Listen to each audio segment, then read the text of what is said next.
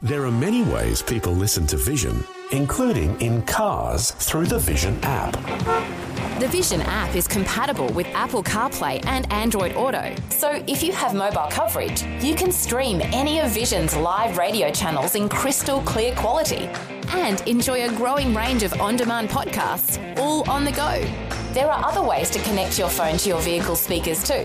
You can see detailed instructions when you Google ways to listen to Vision. However and wherever you listen to Vision, you can be sure that the announcers, programs, and music will help you look to God daily.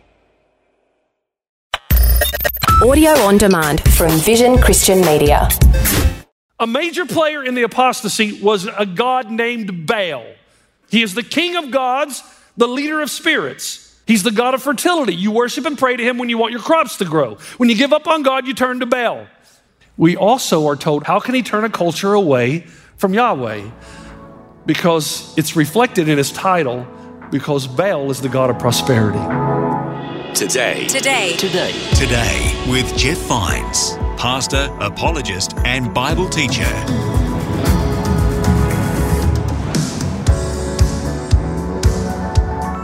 Hello, my name is Bill, and welcome. This is Today with Jeff Vines. All around us, there's conflict between different influences. In this message, Pastor Jeff is speaking about the conflict between light and dark, truth and lies. While he's referring to America a lot throughout this message, it translates to much of the Western world and modern culture all around the globe. If you're keen to catch up on the whole series, the Under the Influence series, you can find all episodes wherever you listen to podcasts. Just search for Today with Jeff Vines. Let's finish this message with Pastor Jeff.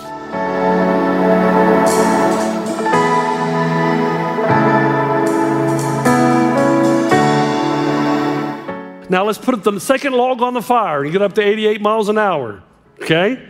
Those of you born after 1985 will get that.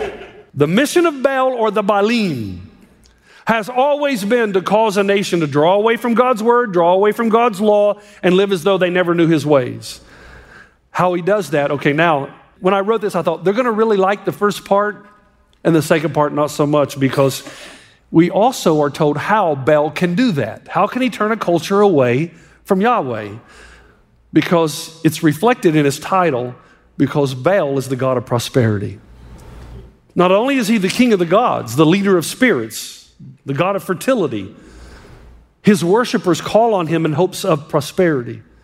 So, how do then the Baals operate in the modern world? I mean, the spirits don't center on the fruit or yields of the earth because we're no longer an agrarian society. So, the Baalim historically adapt to culture and center on modern equivalents. So, the financial seeding and yield, monetary profit and increase, materialism and greed. God is no longer the ultimate pursuit in America. Let's be honest, materialism and wealth are. The number one thing that keeps people out of church is because they have the money to do something else. In the scriptures, God is called the Almighty. In America, we've dubbed our own currency as the Almighty Dollar. Jonathan Cahn wrote a book, and I know many of you don't know who he is, and I, quite frankly, I don't really enjoy it, that many of his books, but I think he's onto something here. He's written a book called The Return of the Gods, and here's what he says The spirit of Baal could not be contained in the halls of business, referring to America. It was everywhere. Americans pursued money, served money, were driven by money, and worshiped money as much as the ancients had worshiped their idols. American life became increasingly monetized. The spirit of Baal even went to church. Oh man, is that a sermon? Could we stop there? Could I preach a sermon right now?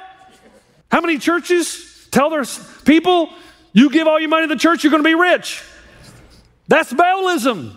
Because your motivation is not to love and serve God, but to what? Get rich. So you're using God to get what you really serve. Oh my goodness, that's a sermon in and of itself. And I hope if I ever sound like that, my buddy Rick Reed over here just come and smack me right in the face, right on stage. I can take him. He thinks I can, but I can take him. He goes on, he says, as in ancient times when Baal worship was added to the worship of God, so now the doctrines of Baal, the pursuit of the material prosperity and personal gain and success above all things, invaded the sanctuary. And this is what he says. And so, what could have been a protection, an antidote against the invasion, was compromised. The church was supposed to resist that, but it embraced it because far too many pastors are building their own kingdom rather than God's. Now, here's what's mind boggling Baal is often portrayed as a bearded, helmeted figure with a lightning bolt in his hand. But do you know what the preeminent symbol of Baal is? The bull.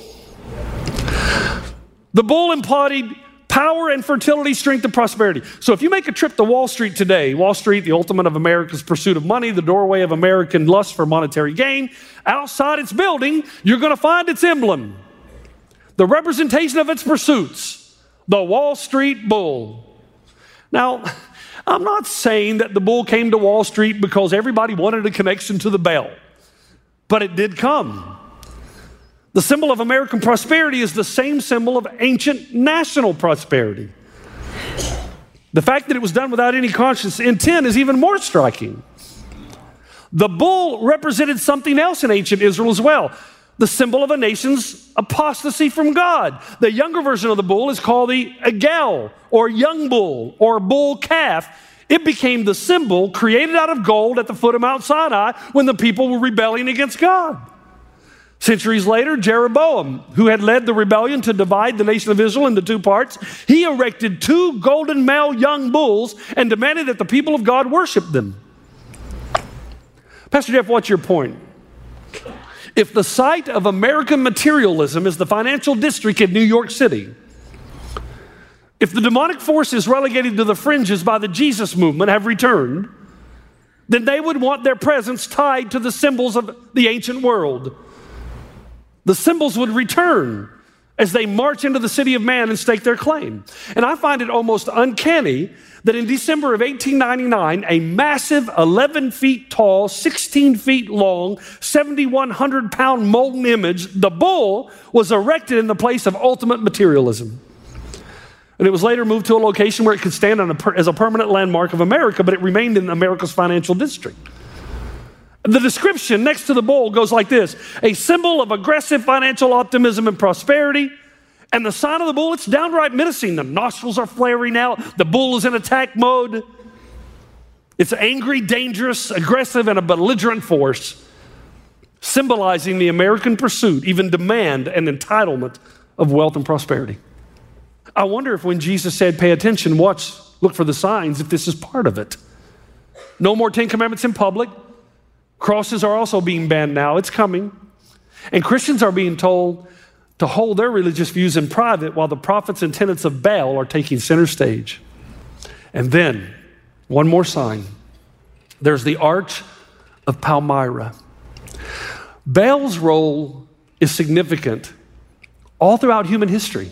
And again, manifested in different idols, shapes, and forms, but the same God.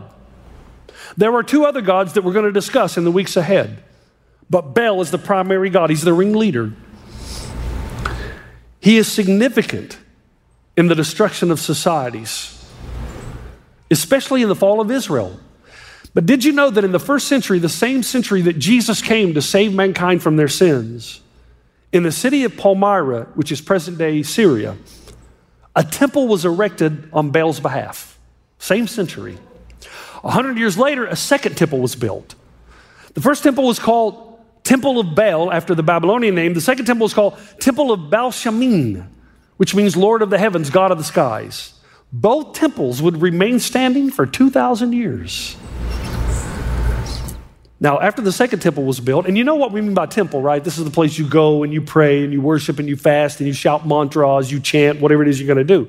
But after the second temple was built, a monumental arch was added called the Arch of Palmyra.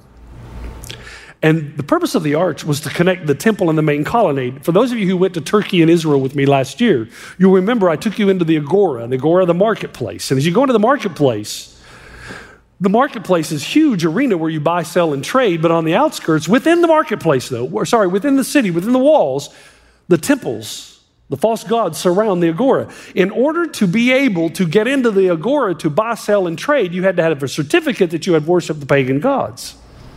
Does that remind you of anything in the book of Revelation? So now this big archway is created in order that all the citizens would have to travel through it, the archway or the Ark of Palmyra, to get to the temple to worship Baal. Now, in 2015, the jihadist organization called ISIS invaded Palmyra, systematically destroyed the entire city. I mean, everything. The two temples were destroyed as well the Agora and the Ark of Palmyra. That's 2015. One year later, in 2016, the following year, a massive, mysterious object appeared in New York City. It was covered in a large white covering hidden from public view, 11 tons of Egyptian marble rising nearly 20 feet from the ground. And then on September 19th, the massive figure was finally unveiled. The large crowd cheered when they saw the recreation of the Palmyra Ark, the ark that served as the entryway into the Temple of Baal. Now remember, Baal was the god of fertilization and increase of wealth and prosperity. And now here's the ark, right here in America, in New York City, stationed in lower Manhattan at the entrance of the city's financial district, adjacent to nearby Wall Street, New York Stock Exchange, and the Bull of Wall Street. Again, Jonathan Cahn writes in his book, and I really encourage you to read it. A lot of this information you can find there, not all, but a lot. He says the ancient ark had connected Baal's temple with the city's main avenue. The recreated ark or arch stood by New York City's most famous and main avenue, Broadway, the modern equivalent to the great colonnade of Palmyra. So too did the molten bull. The two symbols of Baal were joined. The specific site for the arch may also be significant because it was erected on the grounds of City Hall, and New York's central seat of government featured it. And when the ark was, or the arch was unveiled back in September of 2016, one of the sponsors had the audacity to place a sign there with the name Baal written on it. The city's deputy mayor spoke and described the arch as an act of defiance. And interestingly enough, a band, because you can go back and watch this, a band played Middle Eastern music that would have been very similar to the sounds played in ancient times at the Temple of Bel. Now, does that mean everybody was trying to do this on purpose? I'm not saying that at all. I don't know anybody's motivation. I'm simply saying that it's uncanny, isn't it? that the signs of the gods have returned. And when the spiritual house has been swept clean, if Christ is not present in the individual or nation, the spirits that previously possessed that house will return sevenfold. Okay, quickly, I'm almost out of time. When Baal appears in culture, when he takes center stage, historically speaking, certain things take place. Number one, the people of God turn their hearts away from God and towards something else. Two, the earth is almost always worshiped. Because man has to worship something, he turns his heart and his mind to the, to the largest thing he knows, which is the universe, and begins to serve the created rather than the creator. So in Egypt, you have the worship of the sun, the moon, the stars. Those are very popular. Even the Greeks and the Romans worshiped the Greek gods that represented some type of constellation. Three, man is relegated to animal level. When Baal comes, comes back, man is no more than animal. There's no uniqueness to him no ultimate restrictions, no ultimate worth.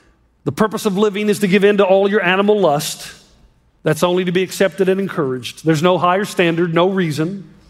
But here's the fourth one, and how I want to end. You know, Baals return when man's ultimate pursuit becomes prosperity and pleasure. How do you know that the demonic forces have deceived you? Your God is money. You serve, worship, and trust in money. If you have it, you're happy. If you don't, you're miserable. When you wake up in the morning, your first thought is, How can I get more of this stuff? You're willing to sacrifice your marriage for it. You'll sacrifice your children for it. You'll violate your own ethics to get more of it. Because only when you have more of it do you feel worthy. You believe deep inside that unless you drive a certain type of car and live in a certain type of community or house, that your life has no real meaning to it. And the reason you feel that way is your God now is money. And the demonic forces behind the fall of America and the West use as their primary tool distraction by affluence. Man, it's time for the church. You got, we got to wake up, folks. We got to become spiritually woke. And guess what Jesus says is the ultimate test.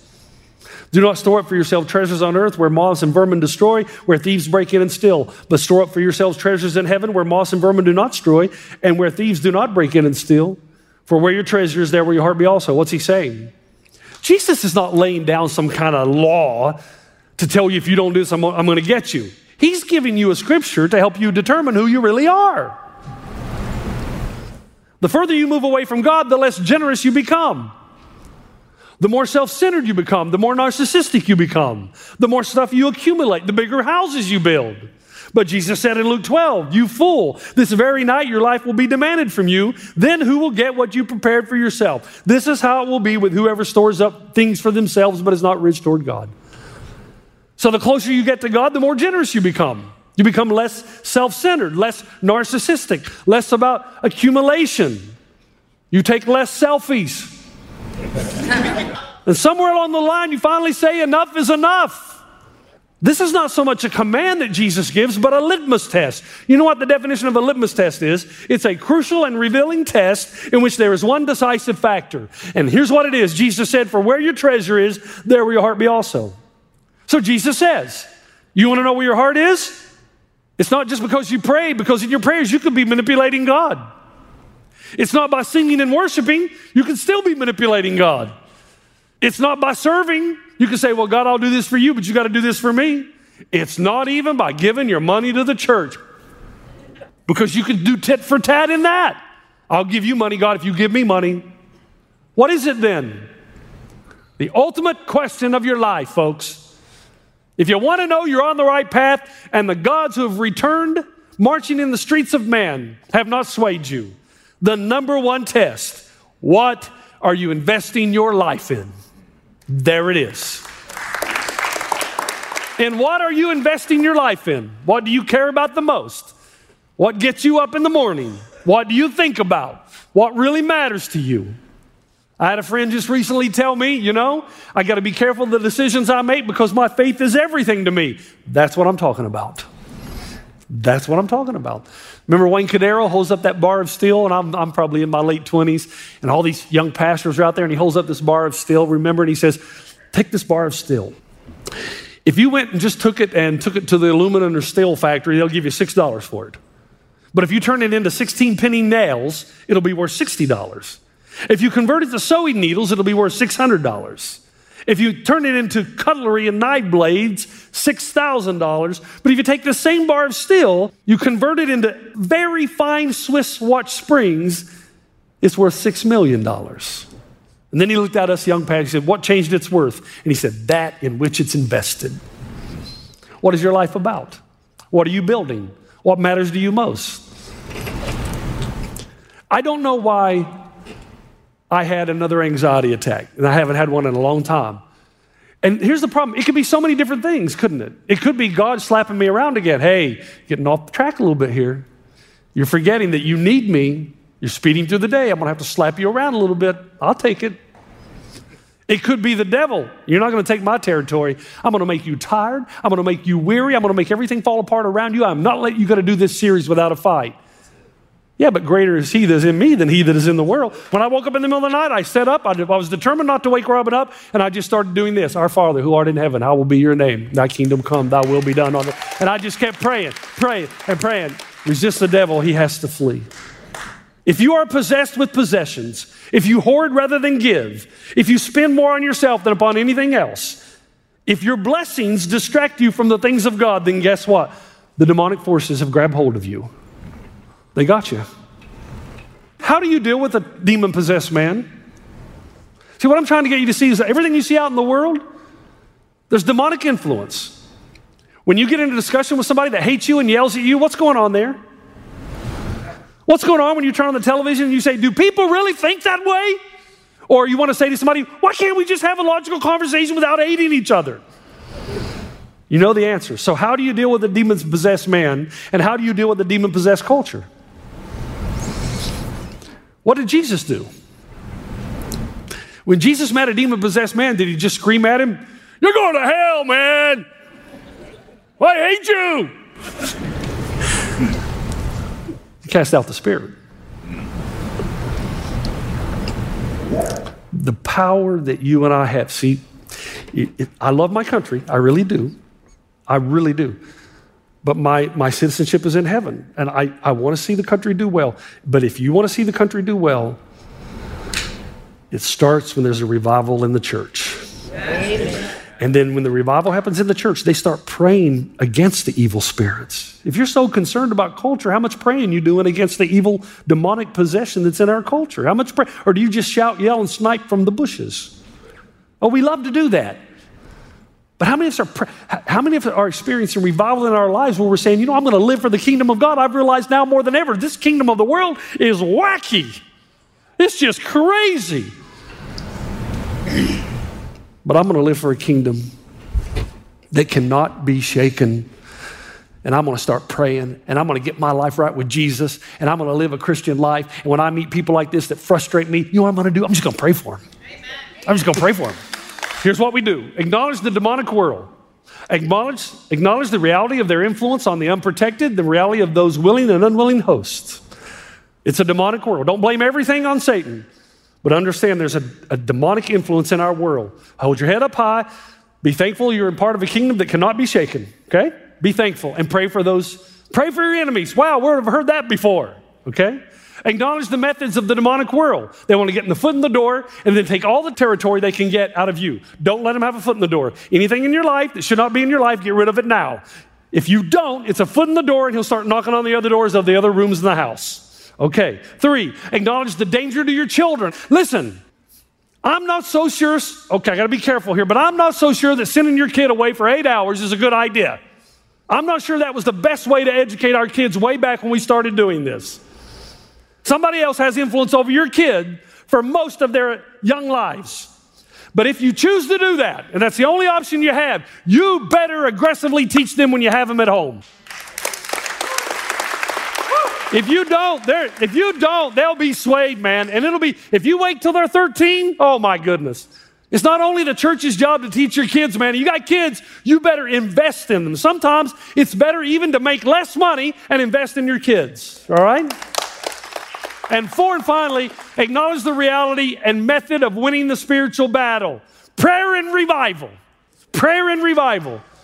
So instead of sniping from the bushes at culture, how about you and I renewing our commitment to Jesus Christ, pursuing holiness in our lives, teaching our kids the ways of Jesus. And in doing that, who knows that we can start a movement? That's how it's going to happen. Not by legislation, not by picketing, not by shouting how bad the world is. What did Jesus do? Jesus said, In this world you will have trouble. Take heart, I've overcome the world. Your job is not to go out and try to save culture, it's to pull people out of it into the kingdom of God. That's your job. The byproduct of living a righteous life, though, will change culture. The byproduct of pursuing holiness and righteousness and revival will change this land. Father, thank you for your goodness. Thank you for the power of the word. Father, I pray that somehow all this information that it would make its way down deep from our eyes being open to one truth to another truth until finally we're able to stand back and become spiritually woke. And then we are prepared and then we are ready. But I pray for repentance in the church, for revival and prayer. And I pray right now, as we have these few minutes left, that as we enter a time of worship, that we would just acknowledge that every good and perfect gift comes from you, that we are so blessed to be part of a kingdom that is not going to be shaken, a kingdom that is of God, by God, for God and for us. And that we have a Savior that has sacrificed His life that we may live eternally with Him in heaven. Help us to celebrate that. Give us, give us a, open our eyes to that, that we become so motivated and so passionate that we would give you our best because you've given us yours. In Christ's name, amen. You've been listening to Today with Jeff Vines. Next time, we'll bring you a new message from Pastor Jeff. You can listen to more messages like this. Just search for Today with Jeff Vines wherever you get your podcasts.